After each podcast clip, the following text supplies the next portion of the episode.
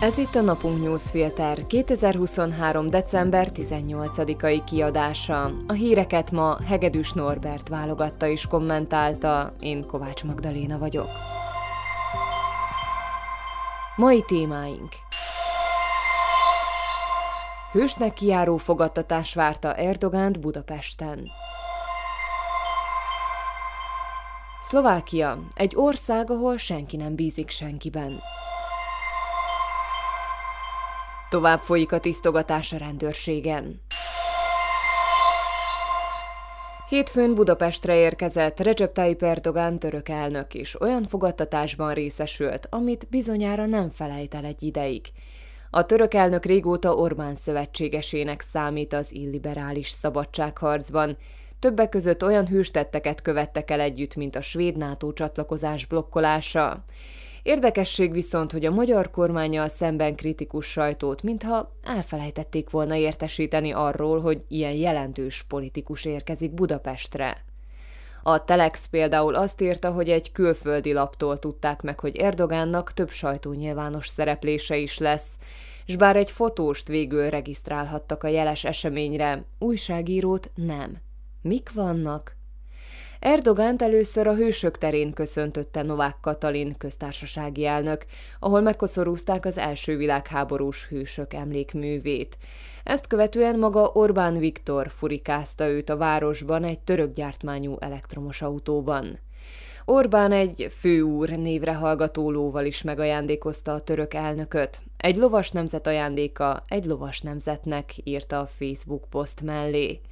Főúr egyébként a Lázár János által irányított, közpénzzel bőségesen locsolgatott mezőhegyesi ménes birtok Nónius ménye. Szép ajándék, bár a török elnöknek már van néhány rossz tapasztalata a lovakkal. A két vezető közös sajtótájékoztatóján sok szép dolog elhangzott. Újságírók természetesen nem kérdezhettek, pedig lett volna mit. Például arról, hogyan akarja Orbán megnyerni a 21. századot azzal az Erdogánnal, akinek a politikája épp a 20. század nagy török vezetője, Kemal Atatürk örökségének, a szekuláris államnak a lerombolására épül vagy hogy miért érzi magát sokkal otthonosabban egy önkényúr társaságában, mint a természetes szövetségesei az uniós kormányfők társaságában, akik keleti nyitás ide vagy oda, még mindig Magyarország legfontosabb és legközelebbi partnerei. De hát nem voltak kellemetlen kérdéseket feltevő újságírók, mert sem Orbán, sem Erdogán nem így képzeli el a 21. századot. Új felméréssel jelentkezett a hétvége folyamán a Fókusz, amely szokás szerint érdekes képet mutat az ország társadalmáról. Az ügynökség ezúttal a politikai vezetők megbízhatóságára kérdezett rá. Peter Pellegrini győzött, akiben a megkérdezettek 43%-a bízik, a második Zuzana Csaputová 42%-kal, a harmadik pedig Robert Fico 37%-kal. Csak hogy nem ez a legérdekesebb a felmérésben. A felmérés legérdekesebb része, hogy nincs egyetlen olyan politikus sem a listán, akinél többségben lennének azok, akik bíznak benne. A nem bízom benne mutatója minden egyes politikus esetében magasabb. A legközelebb Pellegrini áll az egyenlítéshez, nála a 43%-kal szemben 52% áll, vagyis ennyien nem bíznak benne. A legrosszabbul pedig egyértelműen Igor Matovics teljesít, akiben 87% nem bízik, és mindössze 11% igen. Érdekes jelenség az is, hogy a tízes listán nincs egyetlen olyan név sem, akinek az elutasítottsága 50% alatt maradna. Mit mond ez el Szlovákiáról? Talán azt, hogy az ország végletekig megosztott, hogy már a normává vált, hogy csak a saját buborékunk jelöltjeit támogatjuk, és hogy mindenki mással szemben elutasítóan viselkedünk. Ebben persze nem vétlenek maguk a politikusok sem. Néhányad ugyanis épp ennek a megosztó politikának köszönhetően kapaszkodtak vissza az efféle listák élére. A felmérés novemberben készült, így Pellegrini értékeire még nem nagyon lehettek hatással a költségvetésről kiszivárgott hírek és a különleges ügyészség körül kialakult cirkusz. Érdekes lesz látni, hogy a szimpatizánsai reagálnak-e majd mindenre, vagy a támogatottsága érintetlen marad. A tüntetések, az ellenzéki fellépés és az EU rosszaló tekintete ellenére tovább folyik a tisztogatás a rendőrségen. Ezúttal Jubomir Danyko, annak a igazgatója döntött úgy, hogy 25 év szolgálat után nyugdíjba vonul, mivel az új országos rendőrfőkapitány Jubomir Szolák nem engedte meg neki, hogy annak a nyomozója maradjon. Danyko 1995 óta dolgozik a rendőrségnél, részt vett a Tisztító Tűz fedő nevű akcióban, mely a Smerhez köthető ügyeket vizsgálta, de Dusan Kovácsik volt különleges ügyész korrupciós ügyében is nyomozott. Hamran István volt rendőrfőnök, közeli munkatársa volt, nem egyszer szerepeltek közös sajtótájékoztatókon. Ugyan felajánlották neki, hogy valamelyik járási vagy kerületi kapitányságon maradhat rendőrként, de ezt Danyko elutasította. Ez valahol érthető, hiszen el lehet képzelni, milyen vegzálásoknak lenne kitéve a rendszer ismert ellenségeként. Új főnöke azzal mutatkozott be, hogy rögtön hazugságvizsgálatra küldte, azután közölte, hogy nem számol vele a jövőben. Ki akarna ilyen körülmények között dolgozni? Újdonság a rendőrség elitegységénél az is, hogy a nyomozóknak előre be kell jelenteniük, hogy ki ellen akarnak fellépni. Ezt az intézkedést azt követően vezették be, hogy nemrég új eljárás indult Tibor Gáspár és Norbert Pödör ellen. Ficó barátai nem kérnek a hasonló meglepetésekből.